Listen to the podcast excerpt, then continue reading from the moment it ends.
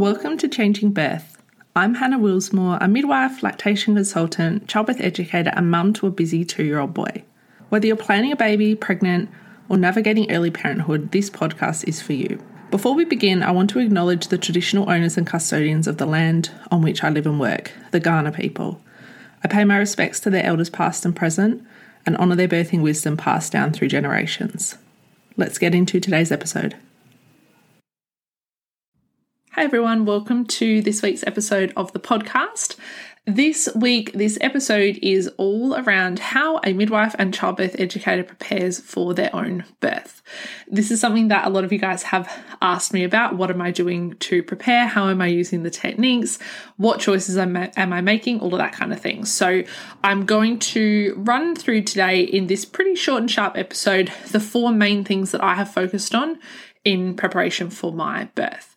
So, as I'm recording this, I'm currently 36 weeks pregnant. So, definitely getting towards the tail end now. I know that this baby could be here soon, or it could still be quite a few weeks off, and that's okay. But I'm definitely ramping up that preparation now. And also looking forward to starting maternity leave because then I know I will have a bit more time in the day to be able to practice some of the techniques and really drop into that mindset for birth. So, the first thing that I did, and I think is so important when preparing for birth, is finding a supportive care provider or choosing a supportive care provider. I've talked about this a little in previous episodes, but I had done a lot of research around this and explored different options and thought about what I would do before I was even pregnant. So when we first got that positive test, I contacted her really, really early to book in. And that's because I knew that they book out incredibly quickly. And having a supportive care provider to me was one of the most important factors in our birth. So we have a private midwife. Um, I had known her before. Um, we have lots of great private midwives in Adelaide. I would have felt really comfortable with a number of them, but this particular midwife, I really like her perspective. I like how she balances that holistic care with also the evidence based information as well. And I just really trusted her. And I think that trust is so important. I am really confident that if she says to me in labour, look, I think we need to transfer into hospital um, because we're planning home birth. You know, if she recommends that, um, I really have that trust in her and I trust her judgment. And I know that she's not going to pressure me into things um, that are not research based or are not really needed. And that's unfortunately something I see a lot with clients that I work with. They feel like they are really getting pressured into those interventions. And I just feel really lucky that I have a supportive care provider who isn't doing that. And that's something where throughout pregnancy, I've really, um, really seen the value of that. I think I always knew about it before, but just knowing that I just have so much confidence, but also um, lack of stress, knowing that I'm not going to just get you know railroaded into something or there's not these sort of cut-offs of where I won't be able to have the home birth anymore or I or there's the all these hard and fast rules kind of thing and policies. Um, of course she has recommendations and um, will give her clinical advice and has those kind of boundaries and and you know what she would recommend. But it's just a really different vibe and a different feeling not not um, being pressured into things. Um, and i've had that before with care providers with other um, medical things over the years where i have felt like i haven't been given the information. I've just been told this is what we're doing. And i know how hard that is and how frustrating that is. So definitely for me now being at the tail end of pregnancy i can 100% see that value in continuity of midwifery care having that same person but also just having someone whose view of birth and pregnancy is aligned with how you also see it. Um, and I had had a look at their statistics as well for this midwifery practice before, and you know, they're incredible. They have fantastic outcomes for their mums and babies, but really low intervention rates. And for me, one of my big goals is having a physiological birth. That is what I would like to work towards. And so having a provider that is has good statistics around physiological birth was really important to me. So that's definitely yeah one of the key things that I can confidently say was one of the best decisions that we have made in in pregnancy is around the care provider that we chose. The next thing that I have been focusing on is my birth team and really thinking about how that's going to look and making sure that they are confident in their role. So, particularly with my partner, of course, he has absorbed a bit of this over the years from me talking and teaching and all of those kind of things, he was very comfortable with our decision to plan a home birth and very confident in my ability to do it and all those kind of things. But really, we'd I'd never taught him the hypnobirthing techniques because we had no need to. So uh, we have spent time going through the different techniques, going through the massage techniques, the acupressure points, um, the breathing, just really things, making sure he understands around the hormones of birth, the neocortex, what we're trying to do with creating that environment, getting as much oxytocin as going as possible. And that's something for us where I've really said to him and, and had that discussion that one of the big things I, I will need his help with is building that oxytocin. That's something that he can do better than anybody else in that room room. So we're focused on that quite a lot as well we also have a doula and so i've done we've done a session with her together um, i she's a remedial massage therapist so i've also seen her for a couple of massages and we've had chats about different things so yeah it's just been really great having her perspective as well um, i think that's really helping me to drop out of my midwife brain and i'm hoping that will happen even more over the next few weeks because I think everyone goes, Oh, you're a midwife, you'll just nail this, you know, you know everything. And like, part of that is true, but it's also very, very hard to switch off that thinking brain. I think when this is your job and it is something that you just spend so much of your life kind of researching. So that's been great to have those discussions with her. She's really talked about um, the birth and her role and um, my partner's role and how everyone's going to kind of work together type of thing. And just been looking at the timing. Uh, we do have, um, so we have a doula, we have our primary midwife, there'll be a second midwife for the birth, and we also have a birth photographer. So that's five people, including my partner. And I was a little bit mindful or hesitant with having that many people in my birth space. Uh, at the end of the day, when we're in labour, we are kind of like other animals and we often do need to find that private, calm space.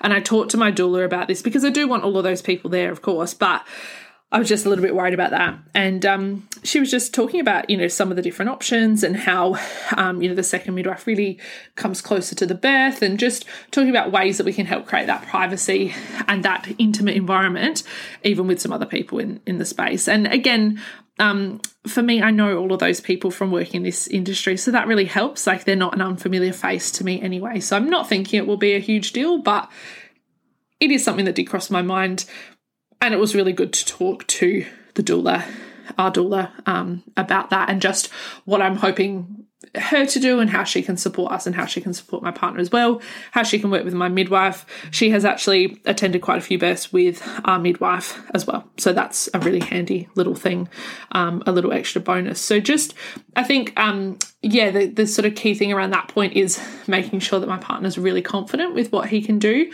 knowing that I won't be able to teach him this stuff in labour. Um, I think that goes for all partners. You know, it's the type of thing where you want to be confident in the tools and techniques and what you can do before labour even starts because she will be switching off that neocortex and that thinking brain as much as possible. And then really thinking about how it's going to look. How early do I want to have the doula here with me? Um, what kind of techniques do I want to use first? What do I want to use a little bit later? What would I like my partner to do when labour's starting? And of course, it's all it's a little bit up in the air because you don't know how long it will be. You don't know if labour will start in the day or night. Like it's all variable, but just having those discussions. And really for me, um, what has been not tricky but different is thinking about myself in labor because I'm always trying to work with my clients and be very much about what do you want to do and what's important to you and what techniques do you like and being quite non-biased and having that kind of um, very non-judgmental and, and, very much not trying to put my perspective on to what I think other people should be doing. But now that it's me, I can do that obviously, and that's important. So just really switching to thinking, okay, out of the techniques that I teach, what are my favorite ones? What ones do I feel like work really well for me? Um, and so some of the things that I have really focused on other breathing techniques. I know that will be massive and really practicing them in different birthing positions. So, sitting on the side of the bed, sitting on a football, on all fours, standing in the shower, like really getting confident and comfortable using those techniques in different ways. The massage as well, I'm definitely a touchy feely person. Um, and so I think I will like that in labour. Again, it might change. I might not want any of that at all in labour.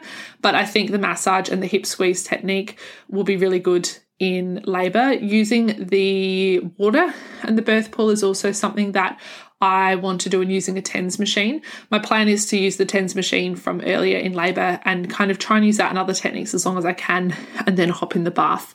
Um, that's not necessarily something people always have to do, but it's just something that that's kind of how I'm thinking we will use the techniques and just trying to rest as much as possible when it starts, maybe use the shower um, and yeah that kind of thing. So that's sort of where we're at with with the techniques. At the moment that's some of the ones i really like. Also using the comb i've got one of the acupressure combs from birthplace which has a little affirmation on it as well. I talk about using combs in my hypnobirthing classes and how we can actually hold the comb and squeeze it with the teeth of the comb pushing into our hand and I found that to be really effective with a lot of clients. So I have got that myself. Um, also, setting up the birth environment, we have got all the little affirmation cards um, that we're going to put up in the space, and little fairy light candles, and um, sorry, little LED key, uh, LED tea light candles. Stumbling over my words there, and uh, birth playlist and and that kind of thing, all sort of good to go. So, pretty much the techniques that I teach is exactly what I'm practicing for myself as well. And yeah, that practice has really been key. And that's something that I'm really making time for, especially in these last few weeks. I do have, um, like, I'm still working at the moment, so I still have that going on, but really taking those pockets in the day to listen to some of the guided meditations, to listen to the affirmations, to spend time when I'm in the shower reading through the affirmations, which I've got on the outside of the shower. That practice and that reprogramming of, our subconscious mind is so important. And through that repetition and that practice is how we get to that point. And although I have taught this course for a number of years, and obviously a lot of that is in my subconscious and um, is really embedded in there, there's still other things that flick into your mind or things that um, you know things that i've scenarios that i've navigated as a midwife um, or I do a lot of work with supporting people after they've had a traumatic birth as well, which is, you know, an important part of my job. And I really like holding that space for clients and helping them to debrief with that. But also, you know, there's the emotional side that as well. I really feel for my clients um, in, in, in those scenarios, like, you, you, know, you feel that emotion and um, just really making sure that that doesn't then affect my mindset as well. So that's also where the techniques have been really helpful. And then the last thing that I'm really focusing on at the moment is dropping into that headspace of being a mum, which I think is important for everybody, no matter what your background is or your work. Probably more important for first time mums because it is that that big shift from probably you know most likely working full time to then parenting full time and um, being at home with the baby and and that kind of thing. It's very different mindset. It's very different physically. It's you know everything kind of changes. So I have really been focusing on sort of dropping into that space and that's why with work i have one more week but i'm um, got quite a tight boundary on that last day. I'm not going to be doing anything else afterwards i'm i've got you know jobs that i want to get done and tasks before them but if they're not done that's it. They will be done later on down the track. And so i know how important that is to be able to switch more into that mindset. And my doula and midwife we've both have both mentioned that to me as well. Um, and especially being self-employed it is easy to just keep working because we can, and I can easily just do a little bit every day, but I'm not going to because I know how important it is to, to switch off that part of, of our brains. So just little things like I've written out our birth plan and I just need to print it. I haven't printed it off yet. So I just want to make sure that I've got that done. We have pretty much got everything ready. Um, there's still a few things like I'd like to, you know, potter around and um, wash the baby clothes and, you know, just different things like that. Um, but essentially, if this baby does come at 37 weeks, we are ready, you know, and, and that to me was just had a bit of a freak out a few weeks ago because I had just been very focused on finishing work. And I thought, oh, there's, you know, things that we need and not anything essential, but things that I just wanted to have ready to go.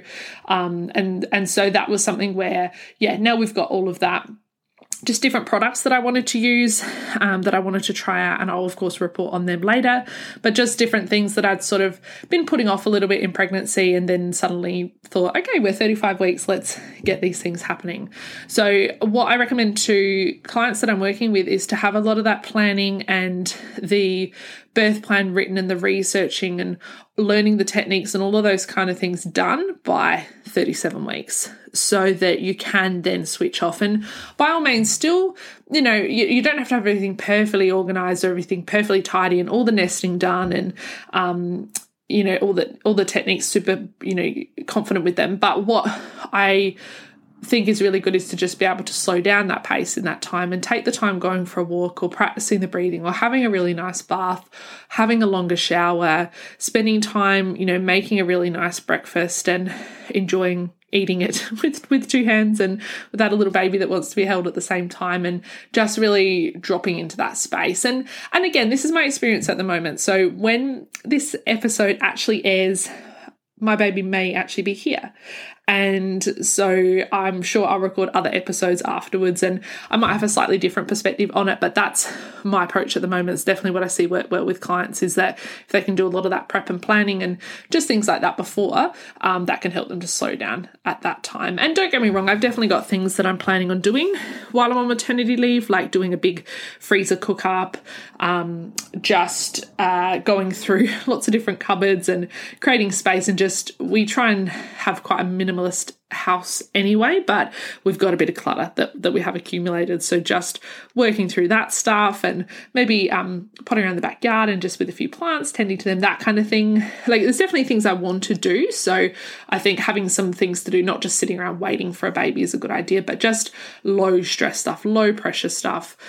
Um, I also want to take a bit more time just to journal a bit more and write down um, some things. I've kept a pregnancy journal, but I will be the first to admit that there's some weeks I have missed because I've just been busy. And so, actually, really just writing down things and um, remembering how I'm feeling at the moment, and and that that's the perspective um, is something I'll be focusing on in those last few weeks. So, thinking about for you, how can you switch off? How can you get more into that mum mindset? And it might be reading, it might be going for a walk, it might be catching up with friends, um, just really starting to think about that slowing down and that shift and just taking it easy. Your body's, you know, doing some really good, amazing work um, at that point.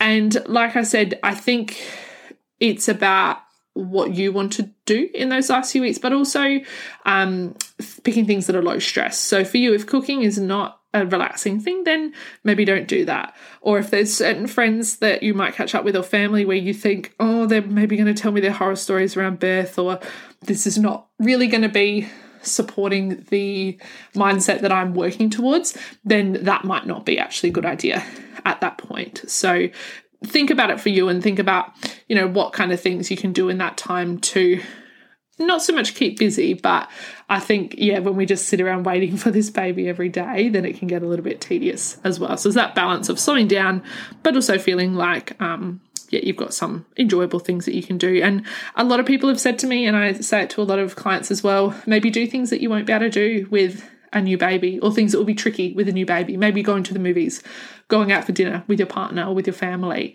uh, going for a really um, nice, slow, long walk and having a coffee, or maybe having brunch out at a cafe, or maybe just having a long shower and not feeling rushed or or anything like that. I think is sometimes good to take that time in the last few weeks, and that's definitely something a lot of mums have said to me um, throughout my pregnancy and, and focusing on maternity leave.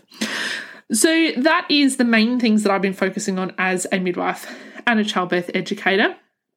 My preparation has been slightly different to what I teach my clients, but then a lot of things do overlap because it is all about preparing for birth, preparing our mindset, preparing our body, making sure our partners are on board, that we've got a great supportive care provider, and we're building a great team around us as well. And that's things that are important for everybody. So, yeah, hopefully that's been interesting and given you a little bit of insight into what we're doing preparation wise. I know a lot of my hypnobirthing clients do listen to this podcast, and when I'm teaching the course, I try not to talk too much about um, my experience and what I'm doing because, like I said, I want it to be about you, and and I want to share it from that um, not biased or or you know that that diff that really um, neutral kind of perspective.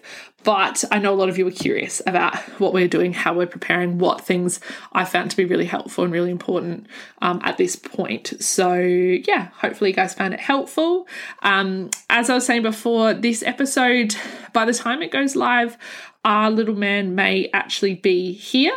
Um, so that will be exciting. That's a little bit crazy to think about, actually, but that is, yeah, exciting. Um, but hopefully you found it helpful and it gave you some little insights for your journey.